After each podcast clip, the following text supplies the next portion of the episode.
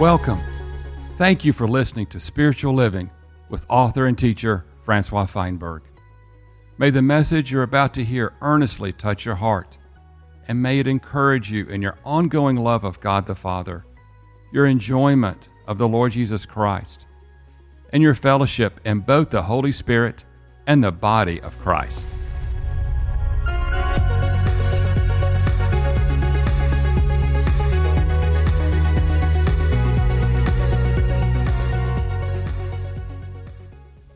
My oldest daughter, Frances, is a roller coaster junkie, unlike my wife Wendy and I, and our youngest daughter, Chapel, who cannot really stomach the ups and the downs and the twists and the turns of roller coasters. When it comes to Frances, she becomes an animal. She, in the best sense of the word, loses her mind when she jumps on a roller coaster. And she can do it again and again and again. And it is exhilarating and it is life giving and it's a lot of fun for her. In the spiritual life, I have observed that a lot of folk have a roller coaster experience with God likewise. But contrary to my daughter Frances, they do not have the testimony of fun and certainly not the testimony that it is life giving. And the reason is simple God does not want the Christian life in Christ and in spirit to be an up and a down, and a victory and a failure, and a revival and a backsliding. The Lord has saved us in Christ to have an abundant life. Not a perfect life, not a life without trouble, but an abundant life where there is a richness of a supply within us, a grace from God the Spirit of God, the teaching of God, the wisdom of God, the leading of God, where we can live a life of increase, a life of glory to glory to glory, instead of an up and a down and a mountaintop and a valley. We can, in spirit, be stable. We can be strong even though our outward man is perishing. Our inward man can be renewed day by day. The question here is who has the biggest influence in my spiritual life? If men or ministries or messages or movements have the biggest influence in my life, then surely I am going to experience a roller coaster, a fluctuating spirituality that is circumstantial, environmental, um, people driven, and even compartmentalized. If Christ is my Messiah, and I am yoked to him, and I drink from his spirit, and I live by him, then I will live a life the way that he lived by his Father's life. And the Lord had difficulties. Surely he had splinters in his hands. Surely he had calluses. Surely he stumped his toe. Surely he had misunderstandings.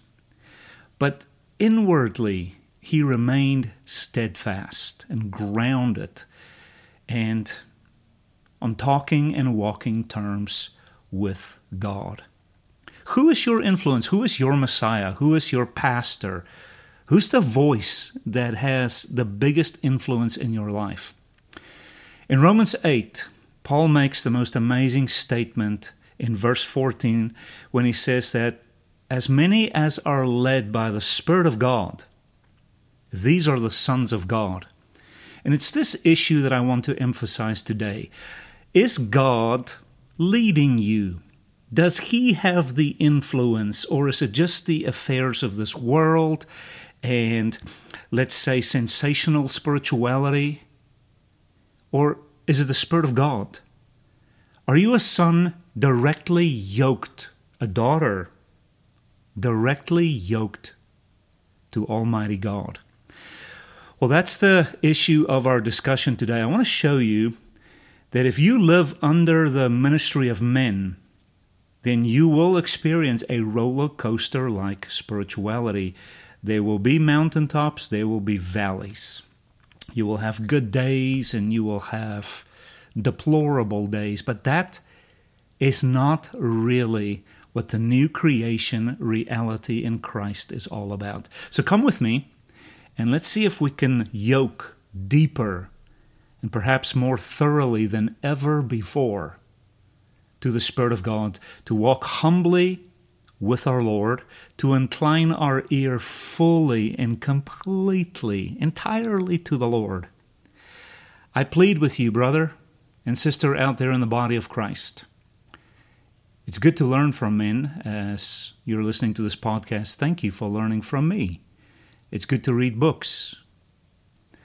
But in the end, when it comes to the influence towards your spiritual man, God wants to be the Messiah, the shepherd, the pastor, the leader, and you ought to be the one influenced most greatly by Almighty God Himself.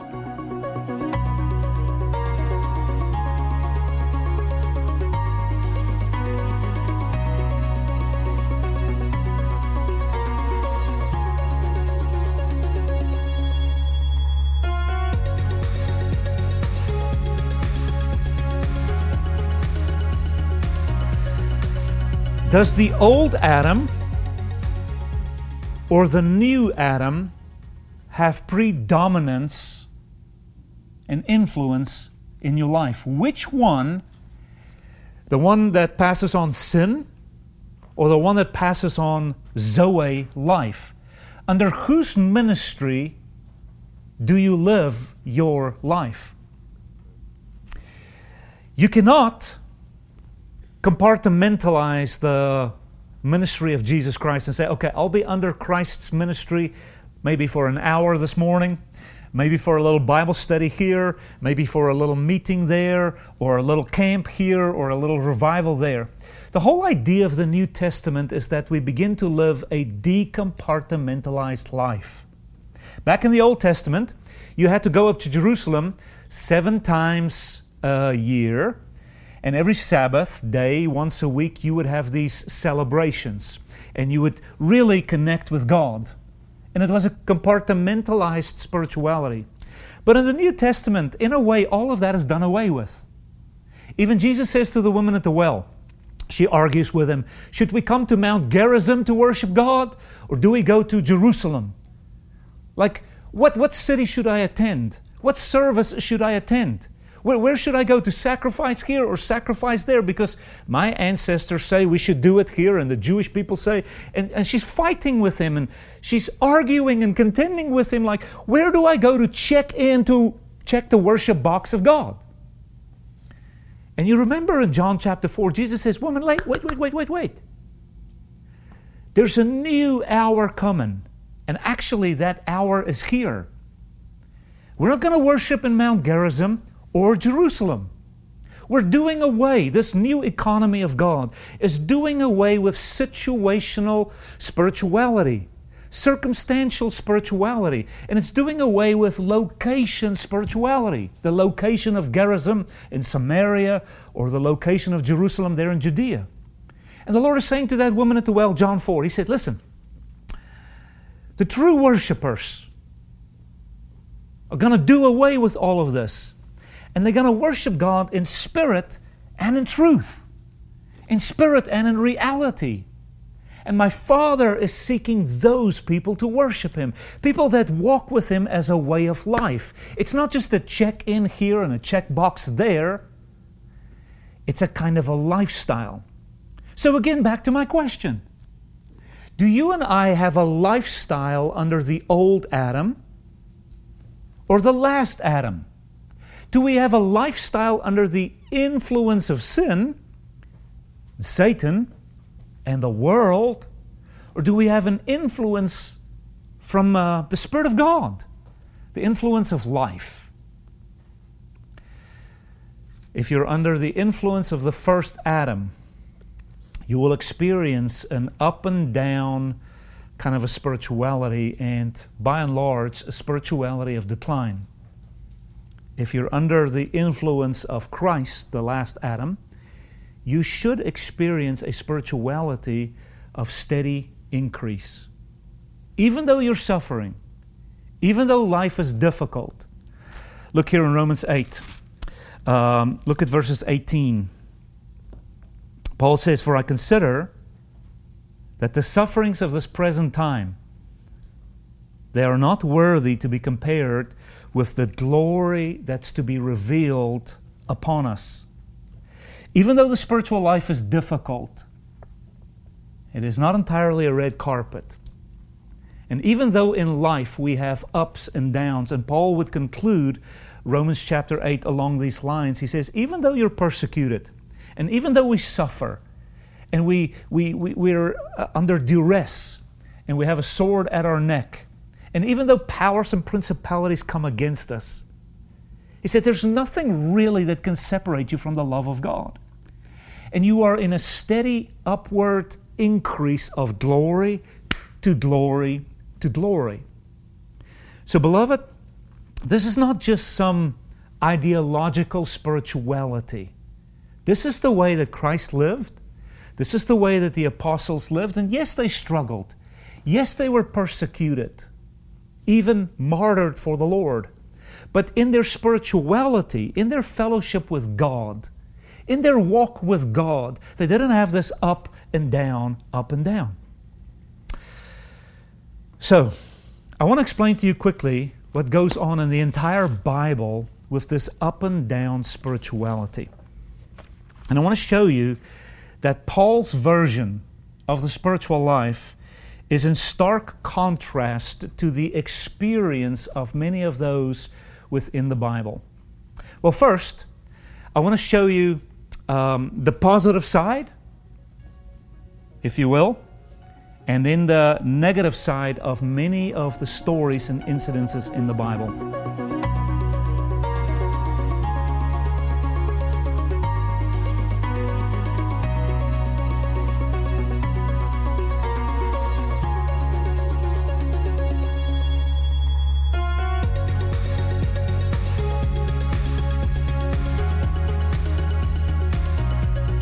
The first man in the Bible that we have is the man Adam.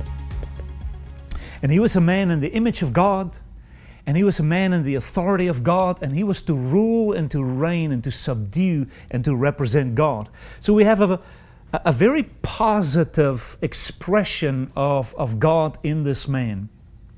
Of course, this man begins to uh, fall, and there ensues the decline. And there is this massive decline all the way to Genesis chapter 6, where you see a kind of a situation of mixture on the earth. Adam was a man that was supposed to be single towards God, totally immersed in the life of God. After all, there was the tree of life that was to saturate his entire being. But Adam began to fall. And then there's this constant decline, decline, decline. So that by the time you get to Genesis 6, man is no longer in the image of God, man is flesh. Man has fallen to the uttermost. And there is this word that I want to use man is in mixture. It says there that the sons of God uh, cohabitated with the sons of men and the Nephilim were created, a kind of a mixed race. That's a story for another day. But we have a single man, a man of God, in the image of God, and then there's this decline towards mixture. After Adam, there was not an increase, there was a decrease. Okay? Then all of a sudden, God reaches out and he finds a new man by the name of Noah. And Noah, again, is a man who finds grace and favor with God, and he is a man that is righteous. So, in a way, God starts over with this man. But if you read, then you'll see after Noah, there again is a decline. There is not an increase from Noah's ministry. Noah's ministry decreases to Genesis chapter 11, where we have this Tower of Babel being erected the Tower of Babel, where it's, it's, it's about me. And in a way, we can say it's about I idolatry. The ministry of Noah declines to a place of idolatry. And you know the story how God scatters uh, the builders of the Tower of Babel and um, spreads them out into the nations. And now God calls another man, and his name is Abraham. Of course, his name was Abram at the beginning, but God starts over with a new man, Abraham. And Abraham begins to have an influence and a ministry. But if you read very carefully, you'll see that with every succeeding generation after Abraham, things just keep on declining. Adam does not have the capacity to cause a life of increase for you. Noah does not have the capacity to cause a life of increase for you. And Abraham, this magnificent man, this God fearing man, this righteous man who gets circumcised, whose name is changed, and is the father of the Jewish people, and then the father of the blessing to the nations, this man himself cannot give you the ministry, the influence of increase. If you read, you'll see that Abraham's children ends up in bondage they end up in bondage in Egypt. Adam's children, in a way, ends up in mixture. Noah's children, if you will, ends up in idolatry. Abraham's children ends up in bondage and slavery. But God has a new man, and his name is Moses. So here comes Moses.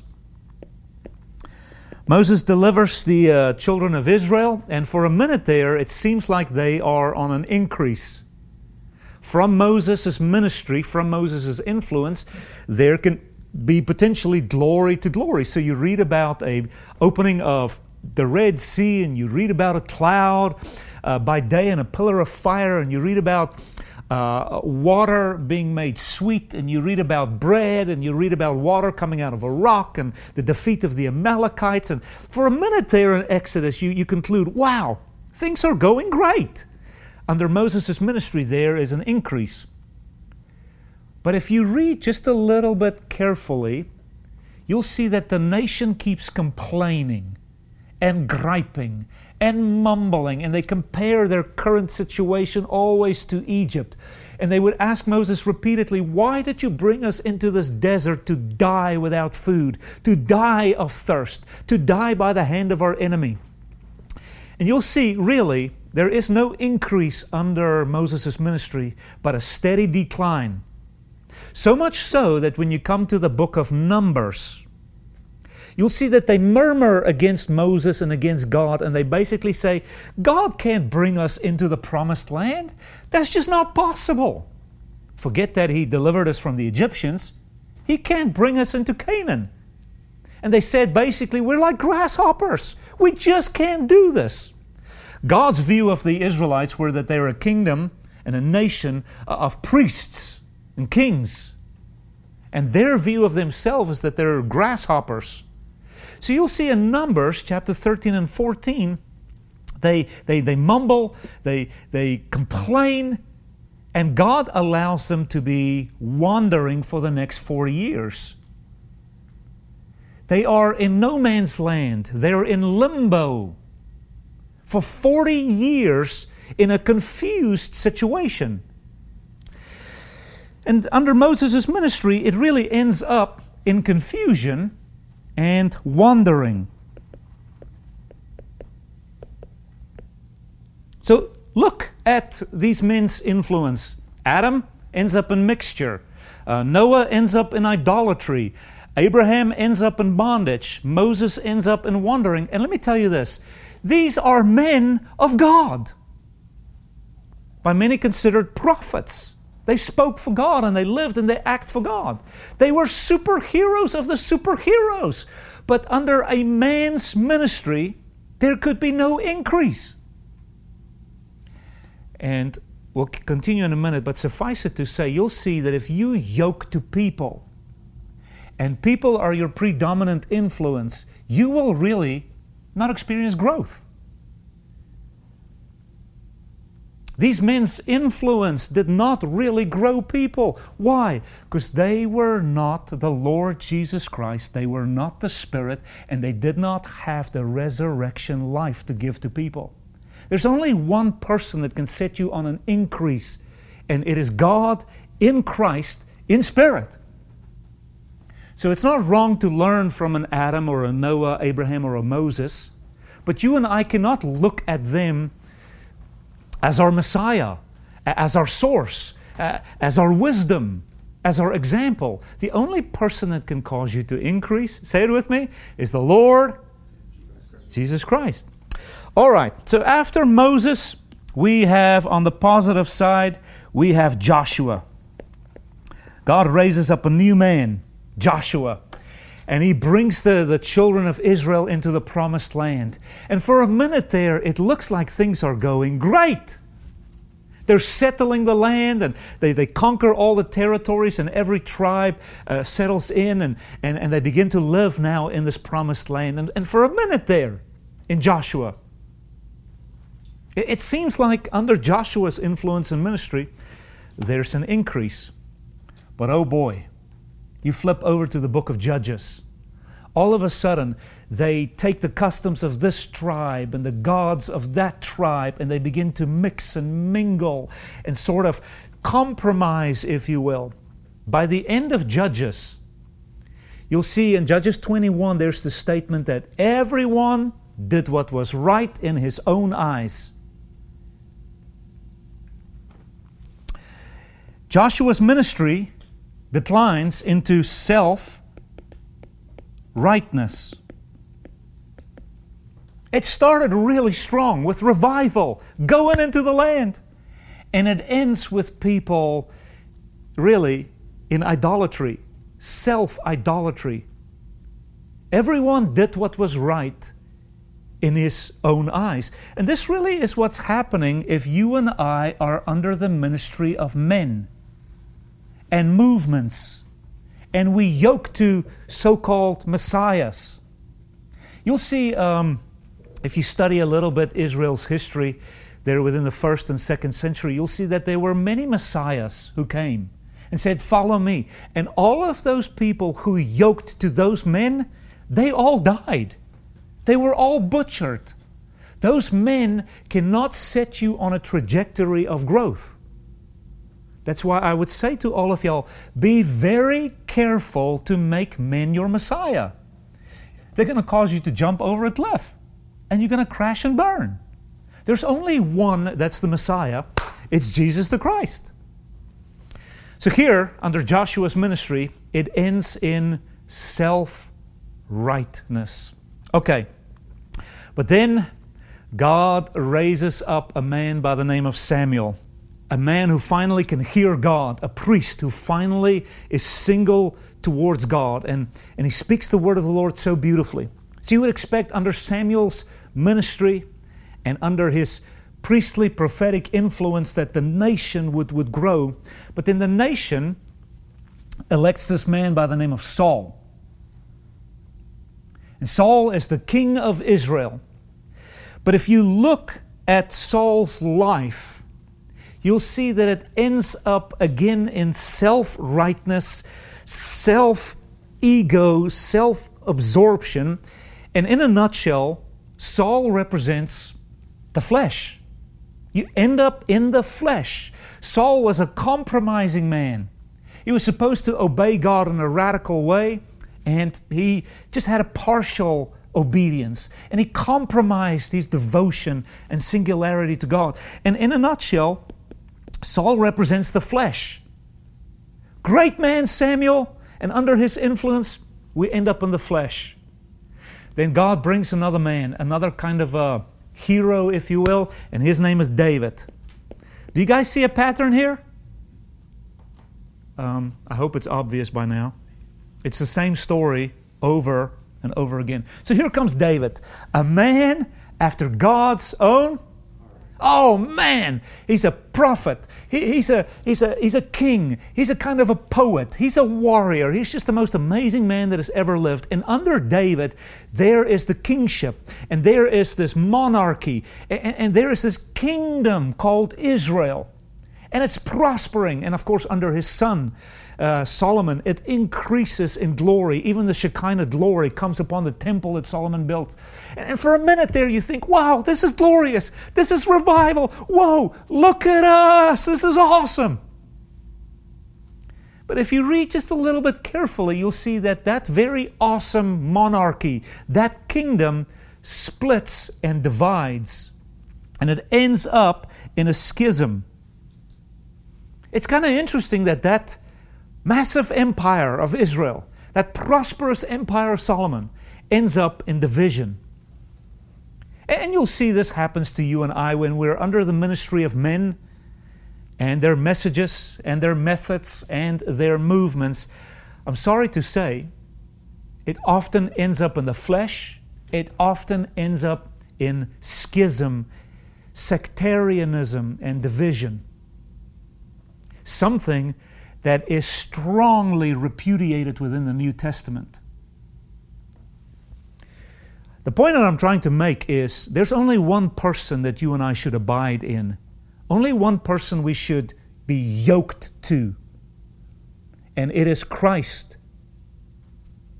in me. Is the only person that can cause an upward growth in your life. You know, after the kingdom divides, there were all these prophets um, that prophesied, and there was the temporary restoration of Zerubbabel's temple and the trying to reinstate the worship of God. But under all of these prophets, you'll notice that it declined to where God no longer spoke, in a way, intervened. Malachi is our last book in the Old Testament our last prophecy, if you will.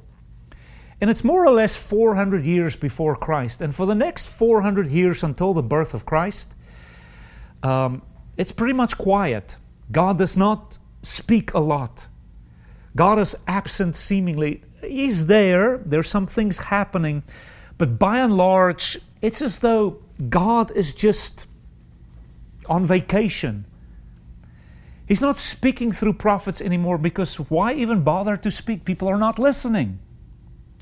And so you'll see, especially even when you read in Malachi's um, prophecy, you'll see that Malachi accuses the Jewish people of being hard hearted. And under all of the ministry of the prophets, it's calling the people back to God and repent, come. And the prophets who speak so much restoration and so much hope that if you repent and the glory of God can come back, oh my goodness, can you imagine what's going to happen? It's as though the people never repented, never listened. And Malachi sums it up. They had hard hearts. And Jesus even would come and speak in um, Matthew 11 and in Matthew chapter 13 of people's ears who are heavy, whose hearts are shut down and hardened. And so you have this condition of hardness of, of heart. And so I just want you for a minute to consider the influence of man. Man is going to cause you to become an idolater a person that is mixed up with this world. The ministry and the influence of sin is going to cause you to be yeah, self righteous, in the flesh, schismatic, hard hearted. The ministry of Christ, on the other hand, is supposed to cause you to bear the fruit of the Spirit, have a consecration not the flesh, but the spirit. Not idolatry, but worship. So everything that went awry in the Old Testament, everything that was in decline in the Old Testament, is supposed to be under the ministry of Christ corrected from one degree of glory to another, to another, to another. In Acts chapter 3, Peter prophesies and he says, The heavens is holding Christ until the times of the restoration of all things. Christ is not coming back until things are restored, increased, corrected. Glory to glory. And this is what the life in the Spirit is all about. Life in the Spirit is, is, is growing me, causing me to bear fruit and only under the ministry of Christ can I reign in life. Only under the ministry of Christ can I be restored to the image of Christ, the authority of Christ, the fruit of Christ.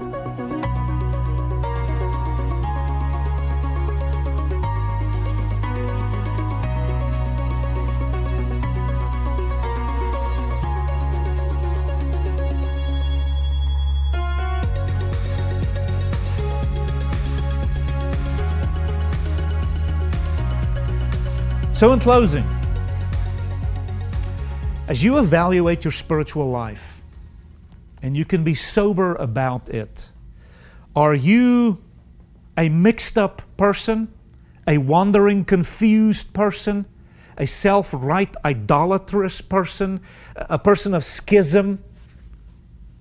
What kind of a spirituality really yeah, summarizes your walk with God?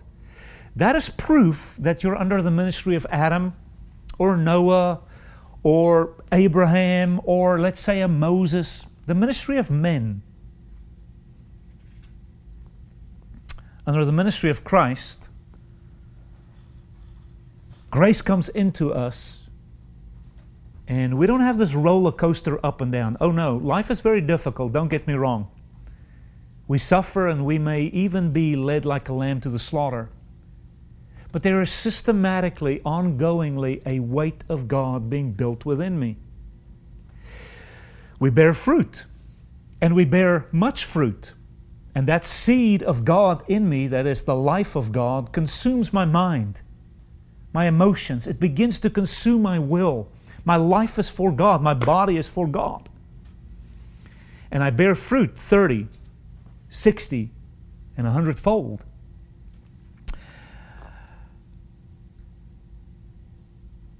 In the New Testament, every single letter that is written just about,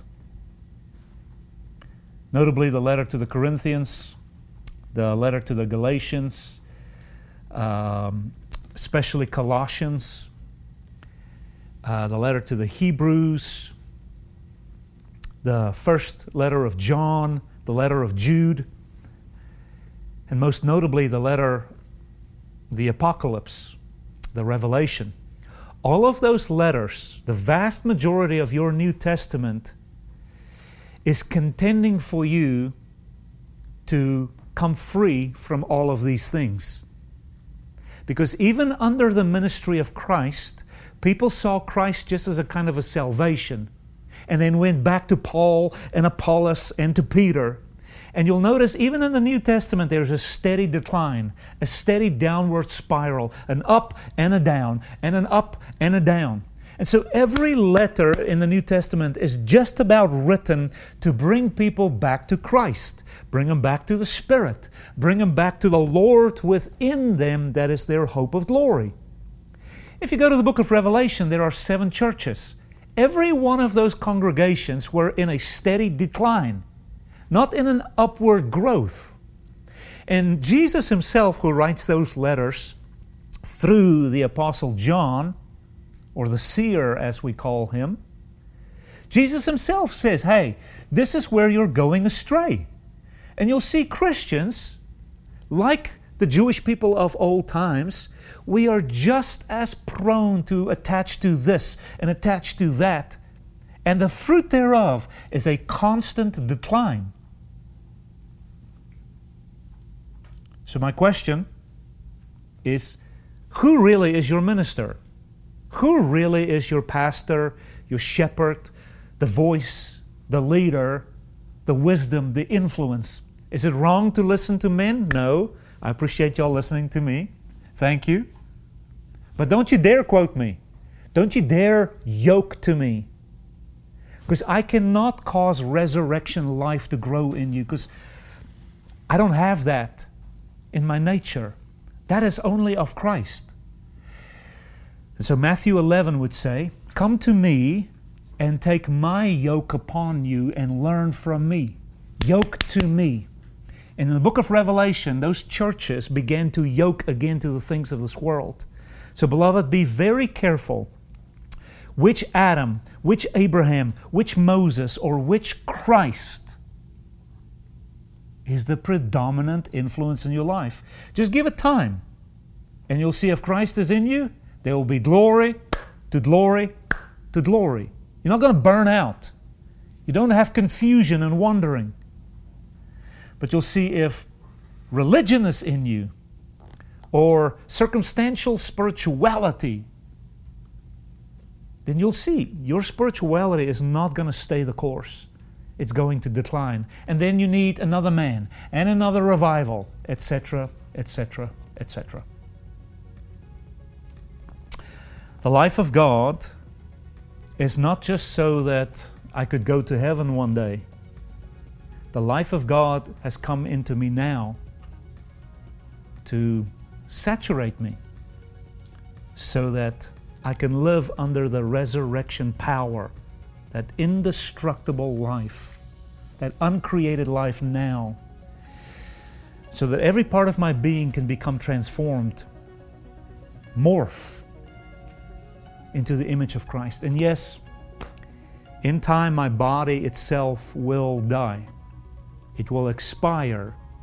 But the Lord said, I am the resurrection and the life. And any person who believes into Him, even though he dies physically, yet he will live. You and I will experience that life, even growing and resurrecting our mortal human body. So, beloved, there you have it. Which life is in you? The natural life only, the religious life only, the life of men, ministry, and movements, or the life of the Messiah, the King, the Lord, Jesus the Amen.